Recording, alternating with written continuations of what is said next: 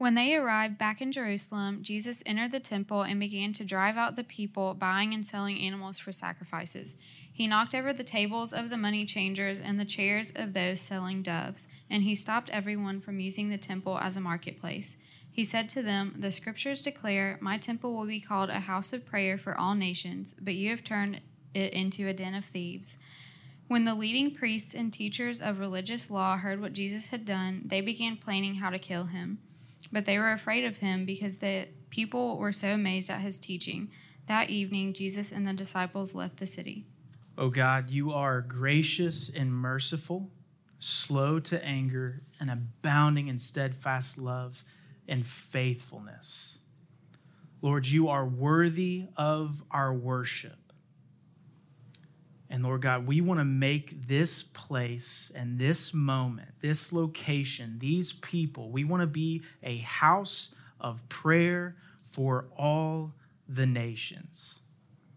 That God, we would welcome people who believe you exist and you reward those who seek you, that you would invite them in, that you would draw them in to worship you as a gift of your grace to your creation.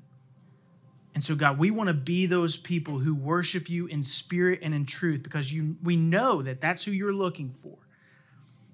But God, we also want to welcome people in by our side, that we would invite them in to the house of prayer to call on the name of the Lord, that they would be saved.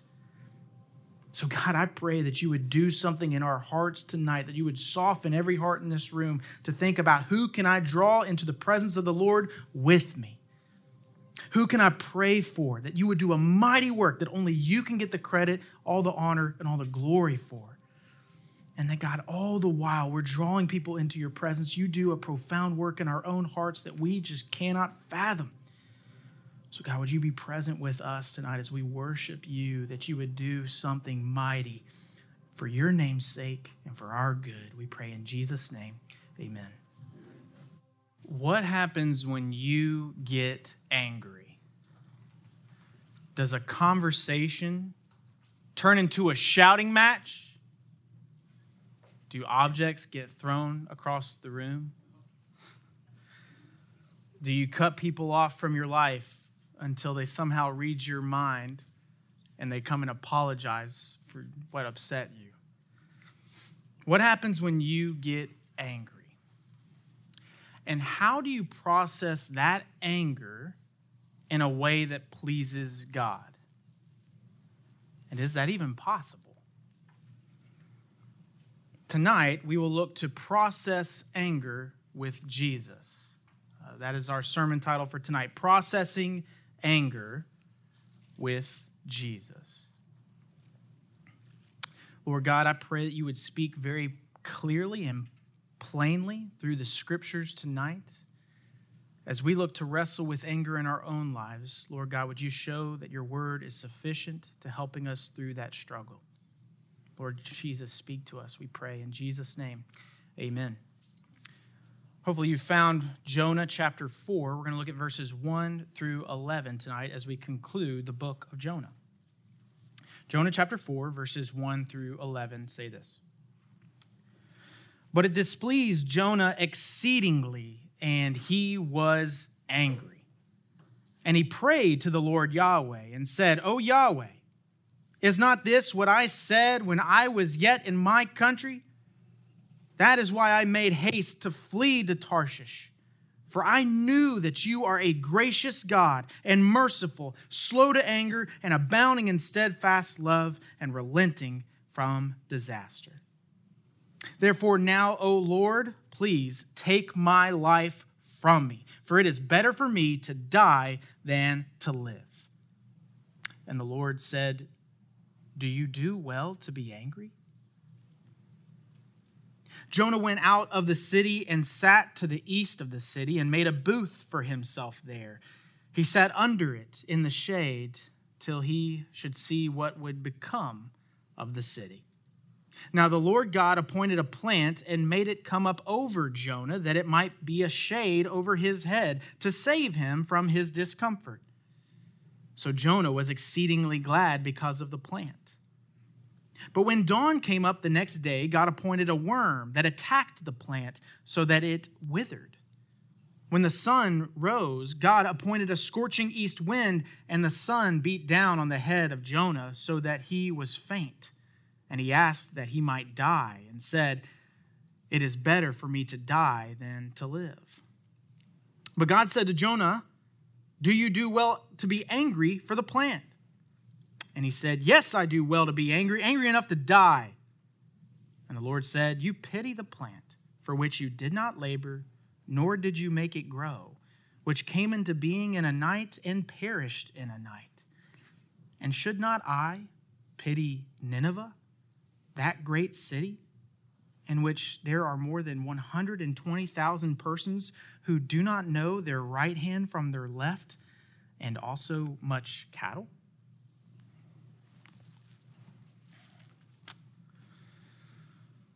Don't make me angry.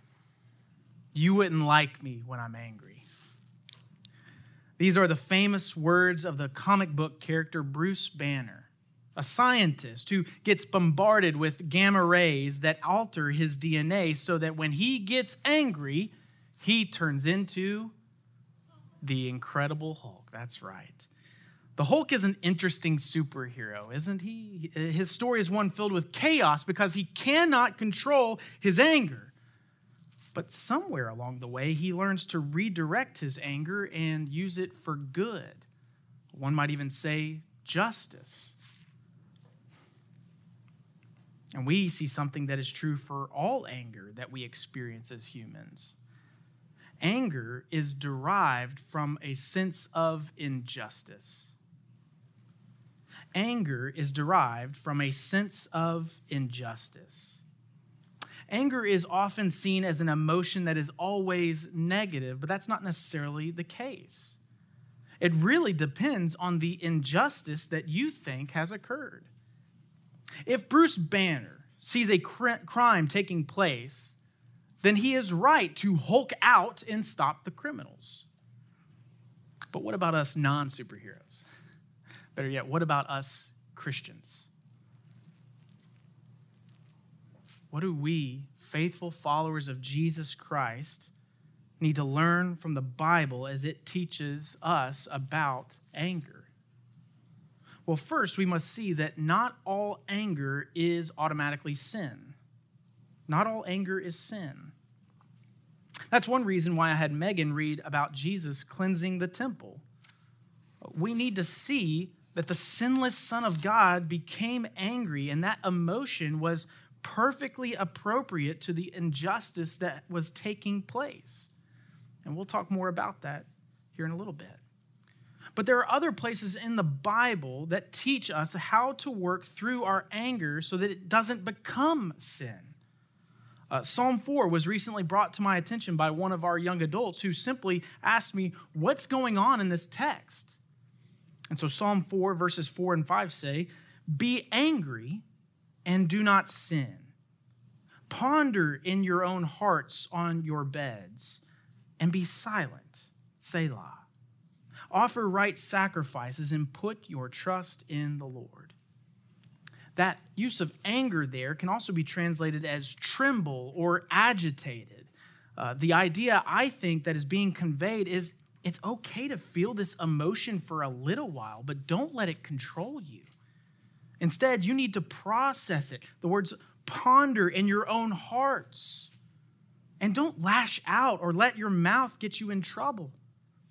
And in the end, do what you know is right and trust the Lord. The Apostle Paul says something similar in Ephesians 4, uh, verses 26 and 27. He says, Be angry and do not sin. There's that familiar phrase again.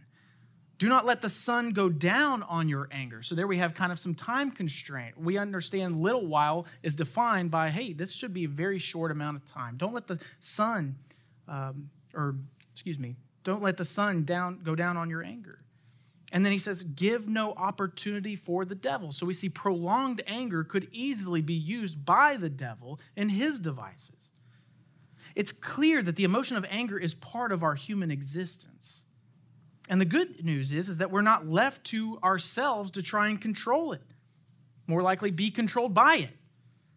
We do not have to let this emotion overcome us and lead us to sin. The Bible teaches the most, that most fits of anger have traces of sin that need to be processed mindfully. Most fits of anger have traces of sin that need to be processed mindfully. And that is what we hope to see tonight in this last passage in the book of Jonah. If we are going to process our anger with Jesus, then we need some steps and how to do that. So that's what I want to give you tonight from Jonah chapter 4 is five steps for processing your anger with Jesus. Five steps for processing your anger with Jesus. We will see step by step how Jonah processed his anger. Although he did so imperfectly and I'd probably say grumpily, there is something of a process for us to see here. And the first point isn't really a step rather than an occurrence. It is something that happens to us without asking our permission. It is what I call step zero. Step zero anger flares up inside you. Anger flares up inside you. And we see this with verse 1. But it displeased Jonah exceedingly, and he was angry. What was it exactly that displeased Jonah? What was it that made him angry?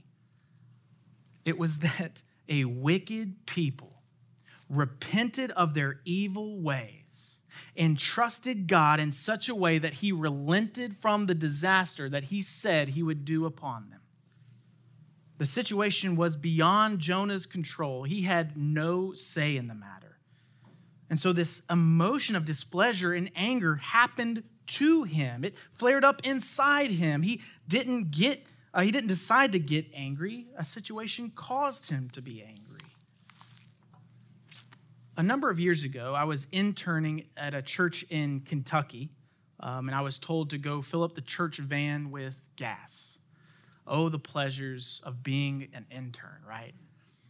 And so I go and fill up the, the church van with gas. It was a mundane task, but I did so without much trouble until when I started to pull away from the pump, some guy came to an abrupt halt to my right.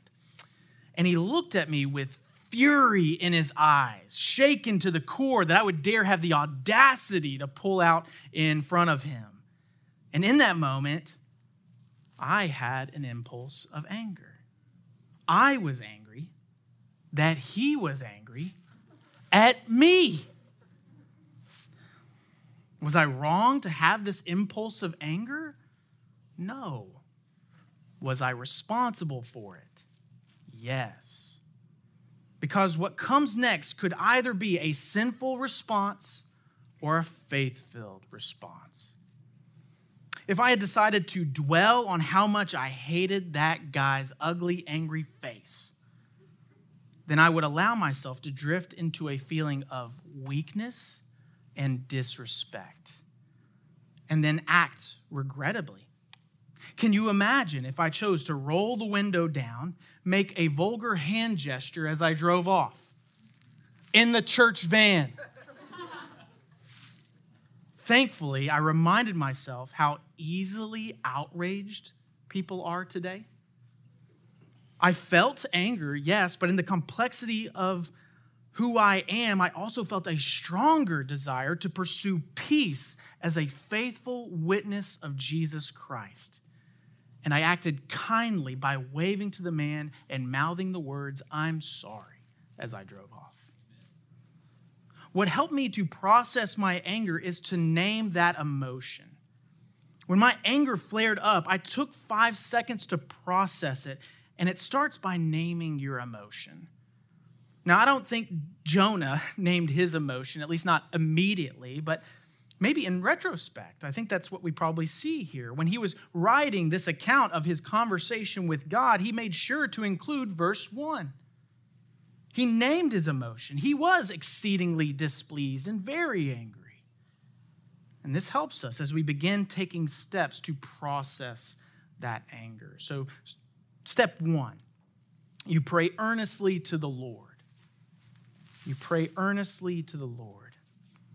We see this in verses 2 and 3. And he prayed to the Lord Yahweh and said, O Lord, is not this what I said when I was yet in my country? That is why I made haste to flee to Tarshish.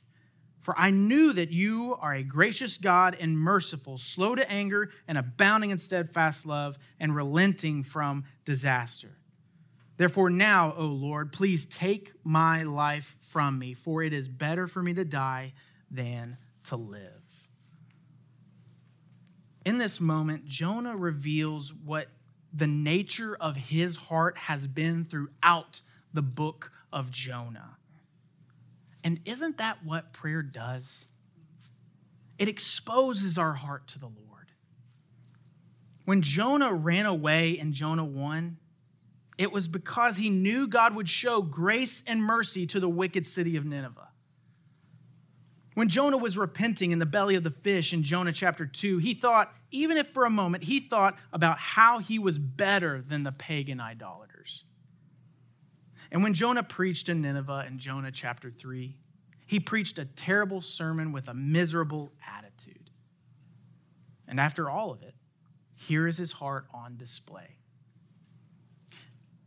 And while we may want to continue just beating up on poor, grumpy Jonah, we need to at least commend his response to his anger in this. He prayed to the Lord. He responded to his anger by praying earnestly to the Lord. That is step one, and we should be encouraged to pray to the Lord when any emotion flares up. I'm reminded of Jacob. You might remember Jacob uh, from the Old Testament. He is the son of Isaac, who is the son of Abraham. Abraham is given the covenant that I would bless the nations through you. And Jacob uh, cheated his brother Esau out of a birthright and a blessing and this great promise. And then he, he ran and fled.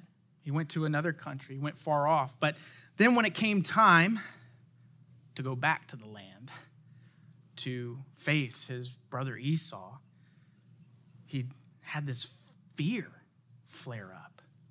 He became fearful of his brother Esau, and the Bible tells us how he processed that emotion in Genesis 32, verses 9 through 12.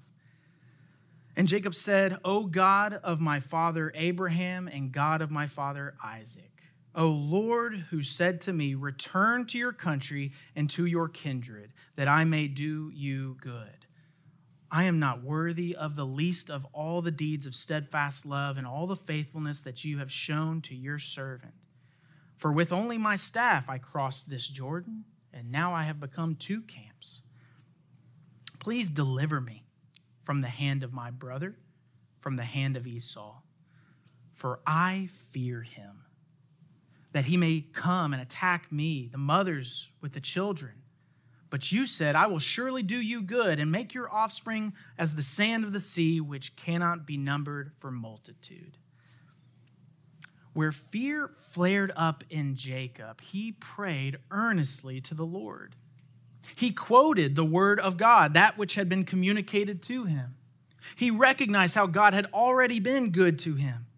He named the emotion and requested God's help and he reminded himself of what the Lord had promised him. This is a great response to an impulse of emotion. Jonah, too, prayed earnestly to the Lord, and he even quoted the word of God, but that is where our commendation of Jonah ends. He uses a phrase that is used throughout the whole of Scripture to teach generations about the character of the Lord Yahweh. You are gracious and merciful slow to anger, and abounding in steadfast love and faithfulness. This statement is uttered in Exodus, the Psalms, the book of Jonah, the book of Joel, and the book of Nehemiah. It is mostly used in praising God for who he is at the very heart of who he is. But not so with Jonah. He uses it as an accusation against God. And that's how corrupt his heart had become. What's comforting is that the Lord isn't threatened by Jonah. He doesn't strike Jonah dead, and honestly, that would be giving Jonah what he wants. Instead, God listens to his honest prayer. He's present with Jonah in the trembling anger. He's ready to teach the rebellious prophet who he knows is in process. Which leads us to step number two God responds with his purpose. God responds with his purpose. Verse 4 And the Lord said, Do you do well to be angry? Do you do well to be angry? Can you hear Jesus saying this to you in the midst of your own pity party? There you are, just sulking in your own misery, and Jesus invites himself to your pity party. And he poses the question to you Do you do well to be angry? And we can imagine some follow up questions. How did that entitlement work for you? You went into that with some unrealistic expectations, didn't you? You're mad I didn't take your advice. Am I right? What did you learn from it? The Lord Jesus had an amazing teaching ministry during his time on this earth. And much of that ministry was through thought provoking questions. And every question he posed was meant to, to draw his audience in on the greater purpose that he had. The Lord Yahweh is basically saying, think about what you're saying. He offers these words in verse 4 to teach Jonah before he appoints his creation in the following verses to teach Jonah. And we should be encouraged to hear God's word and learn from it before we have to learn his purposes for us the hard way.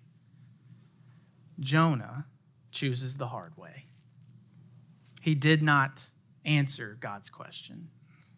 He decided to deal with his anger right then and there, which is our next step. Step number three you deal with your anger. You deal with your anger. Verses 5 and 6. Jonah went out of the city and sat to the east of the city and made a booth for himself there. He sat under it in the shade till he should see what would become of the city. Now the Lord God appointed a plant and made it come up over Jonah that it might be a shade over his head to save him from the discomfort. So Jonah was exceedingly glad because of the plant. Notice that Jonah went east of the city. Uh, this draws uh, from the narrative of Adam and Eve, right? Being in the Garden of Eden, uh, they disobeyed God. He said, Do not take and eat from the tree of knowledge of good and evil. And they did. They disobeyed God. And so he drove them out east of Eden, um, and that's where they res- um, were to reside. And so this parallels with the rebelliousness of Jonah as he sits under the shade, hoping for the demise of Nineveh. And I find it remarkable that God still makes provision for Jonah in spite of his anger and his rebellion. What we see here is Jonah dealing with his anger, although he is not dealing with it in a healthy way. And it isn't necessarily dependent upon the outcome. Jonah probably looked calm and collected under the shade, but he was postponing his anger and trusting in some warped and twisted hope. Now, let's compare that with Jesus. With Jesus cleansing the temple, we saw a perfect display of him dealing with anger, often articulated as righteous indignation, due to an injustice that was taking place.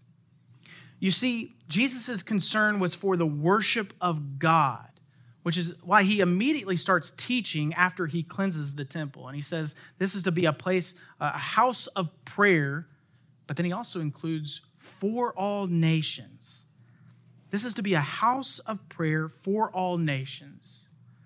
You see, the money changers and the sacrifice sellers had set up in a part of the temple that was, it was supposed to be for the Gentiles. It was reserved for the God-fearers, those who were not of the covenant people of God, yet had heard of Yahweh, the God of Israel, and would come to Jerusalem and worship at the temple. It was an outer layer of the temple reserved just for them. And that's where the money changers and the sacrifice sellers set up shop so that the Gentiles and God-fearers could not worship Yahweh. And so Jesus sees this as he enters the temple and he feels an emotion, a human emotion anger, rooted in an injustice taking place. And there's an outlet for it. He cleansed the temple because he felt this emotion of anger because of the injustice that was being done. God's people, or at least the people claiming to be God's people, were robbing God of the worship he deserved. Now, let's be honest. Our anger is hardly focused on the worship of God the way Jesus' anger was. His anger was righteous. But we see that it is possible for our anger to, at times, be righteous anger. But more times than not, it isn't. Jesus, we're more like his disciples. Jesus once rebuked his disciples, John and James, for the anger they had displayed in front of him. You see, Jesus was not received into one Samaritan village. And when John and James saw that, they said, Lord, do you want us to tell fire to come down from heaven and consume them? And Jesus simply rebukes them for having that thought and moves on to the next village we see there is a right way and a wrong way to deal with our anger. If we aren't careful with how we process our anger, then it will separate us from God. It will separate us from His appointed ministry for us. And it will separate us from God's people or the people He wants to see become His people. With Jonah, we saw that his anger controlled him. With Jesus, we saw that he controlled his anger. And the difference wasn't the action in so much as it was the heart and the sense of injustice. Whatever way you choose to deal with your anger, you should know it will be tested, which is step number four. God tests your method. God tests your method. Verses 7 and 8. But when dawn came up the next day, God appointed a worm that attacked the plant so that it withered. When the sun rose, God appointed a scorching east wind, and the sun beat down on the head of Jonah so that he was faint. And he asked that he might die, and said, It is better for me to die than to live. Uh, I don't know about you but in the 32 years I've been living on this earth, I have never seen a worm attack anything. the worm was appointed to attack the plant. Uh, I just get images of the movie Tremors in my mind. Uh, some of you know what I'm talking about, some of you do not, and that is okay. Uh, Jonah's method for dealing with his anger was to postpone it, to put it off until he saw whether or not Nineveh would be destroyed. It was a twisted hope, it was a false hope.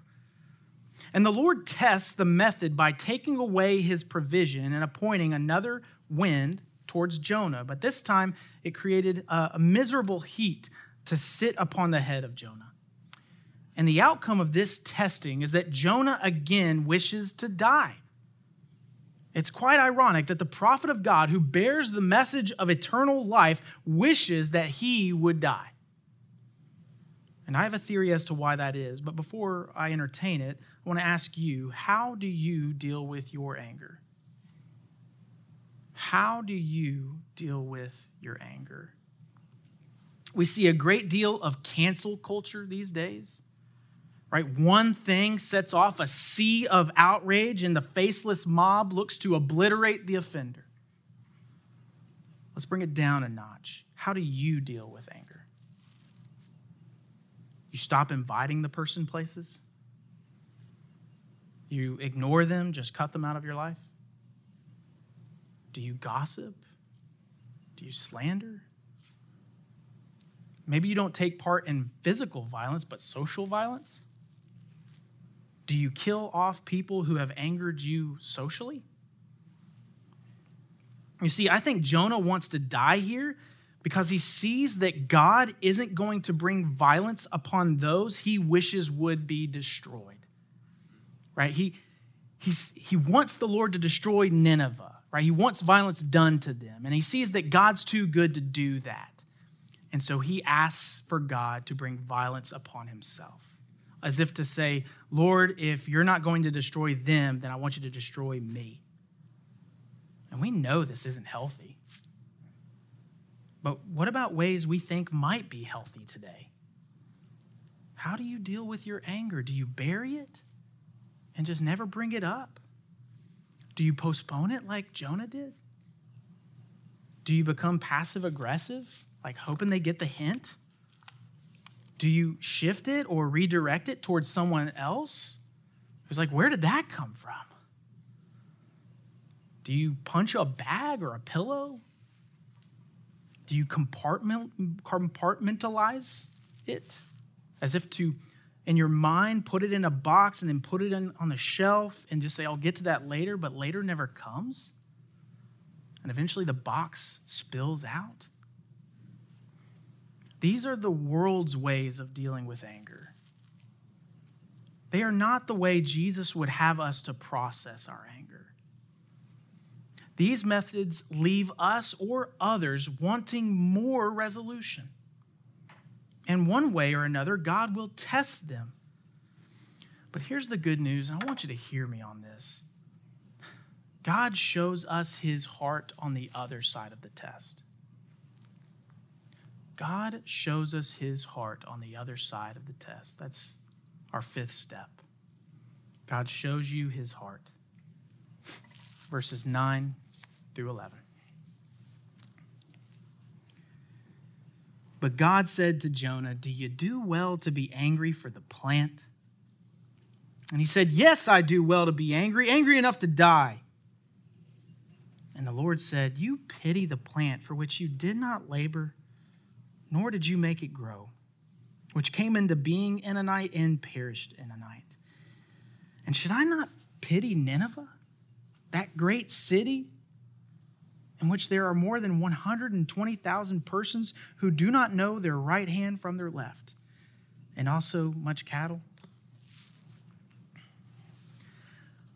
God poses the same question he asked Jonah in verse 4, and this time Jonah answers Yes, I do well to be angry, angry enough to die. It's a toddler throwing a temper tantrum when he doesn't get his way. So it is with the prophet Jonah. Yet, with an overflow of mercy and patience, the Lord teaches Jonah the lesson he sent him with the plant and the worm. He reveals his heart to Jonah. And you can almost hear Yahweh as he speaks to Moses about his own goodness in Exodus 33 when he says, I will make all my goodness pass before you and will proclaim before you my name, the Lord, Yahweh. I am who I am, and I will be gracious to whom I will be gracious, and I will show mercy on whom I will show mercy. It isn't up to you to decide who I choose to display my grace and my mercy to. Who are you, O oh man? I will have mercy on whom I will have mercy I will pity the wicked city of Nineveh, a city of 120,000 pagans who don't have any sense of right and wrong. And because I am Lord over the cattle, I'll pity them too. And just like that, the book of Jonah comes to a close. God shows you his heart, and he gets the last word. God shows you his heart, and he gets the last word. So, what does that mean for us as we look to process our anger? Well, that brings us to our main idea for the night, our main point. When anger flares up, we must evaluate it from a sense of God's justice, not our own. When anger flares up, we must evaluate it from a sense of God's justice, not our own. God's sense of justice is perfect. Our sense of justice is far from perfect. We may pride ourselves on being people concerned about injustice, but if our anger fleshes itself out like the rest of the world, we will be overcome by it. So we have to evaluate it from a sense of God's justice. Our God is just, and he does that which is just. Justice has been done for us in the gospel. The Lord Jesus has shown us who he is. He is gracious, he is merciful, he is slow to anger and abounding in steadfast love and faithfulness. That is precisely who he is. He is one who is patiently kind to help us process our anger. He hears our honest prayers that expose our wicked hearts. He shows us little by little what His purpose and plans for us are in the struggle. He does not leave us to deal with anger ourselves if we just lean on His wisdom and to process it well. He tests our method to see how does it measure up with his sense of justice. And in the end, Jesus shows us his heart and he gets the last word. We need to learn how to process our anger from the one who shows himself time and time again that he is slow to anger. The more we involve him in the process, the more we will show his character as it's lived out through us and we share, as we share our heart and Jesus shares his, we see that ours is the one in need of cleansing, just in the way that the temple needed cleansing. We are the ones who need a fresh perspective on justice. When was the last time you got angry about something? Was God as angry about that injustice to the extent that you were? Was it possible to process that anger that you had in a way that would be pleasing to God? Did it account for his sense of justice at all? Did it have his gospel in mind? We must process our anger in light of who God is at the very heart of who He is and test our sense of justice against that. If our anger does not account for the gospel of Jesus Christ, then it does us no good to be angry. If our anger does not account for the gospel of Jesus Christ, then it does no good to be angry we will find only bitterness and malice at that dead end. But if we think on the gospel, we sense what the Holy Spirit is doing, respond in faith, we will find either a productive outlet for that anger or a change in perspective that cools the flame in our hearts. Because that flame may have been stoked by the fiery darts of the enemy. Be angry and do not sin. Give no opportunity for the devil. To be sure, process your anger with Jesus. Shall not the judge of all the earth teach you what is just?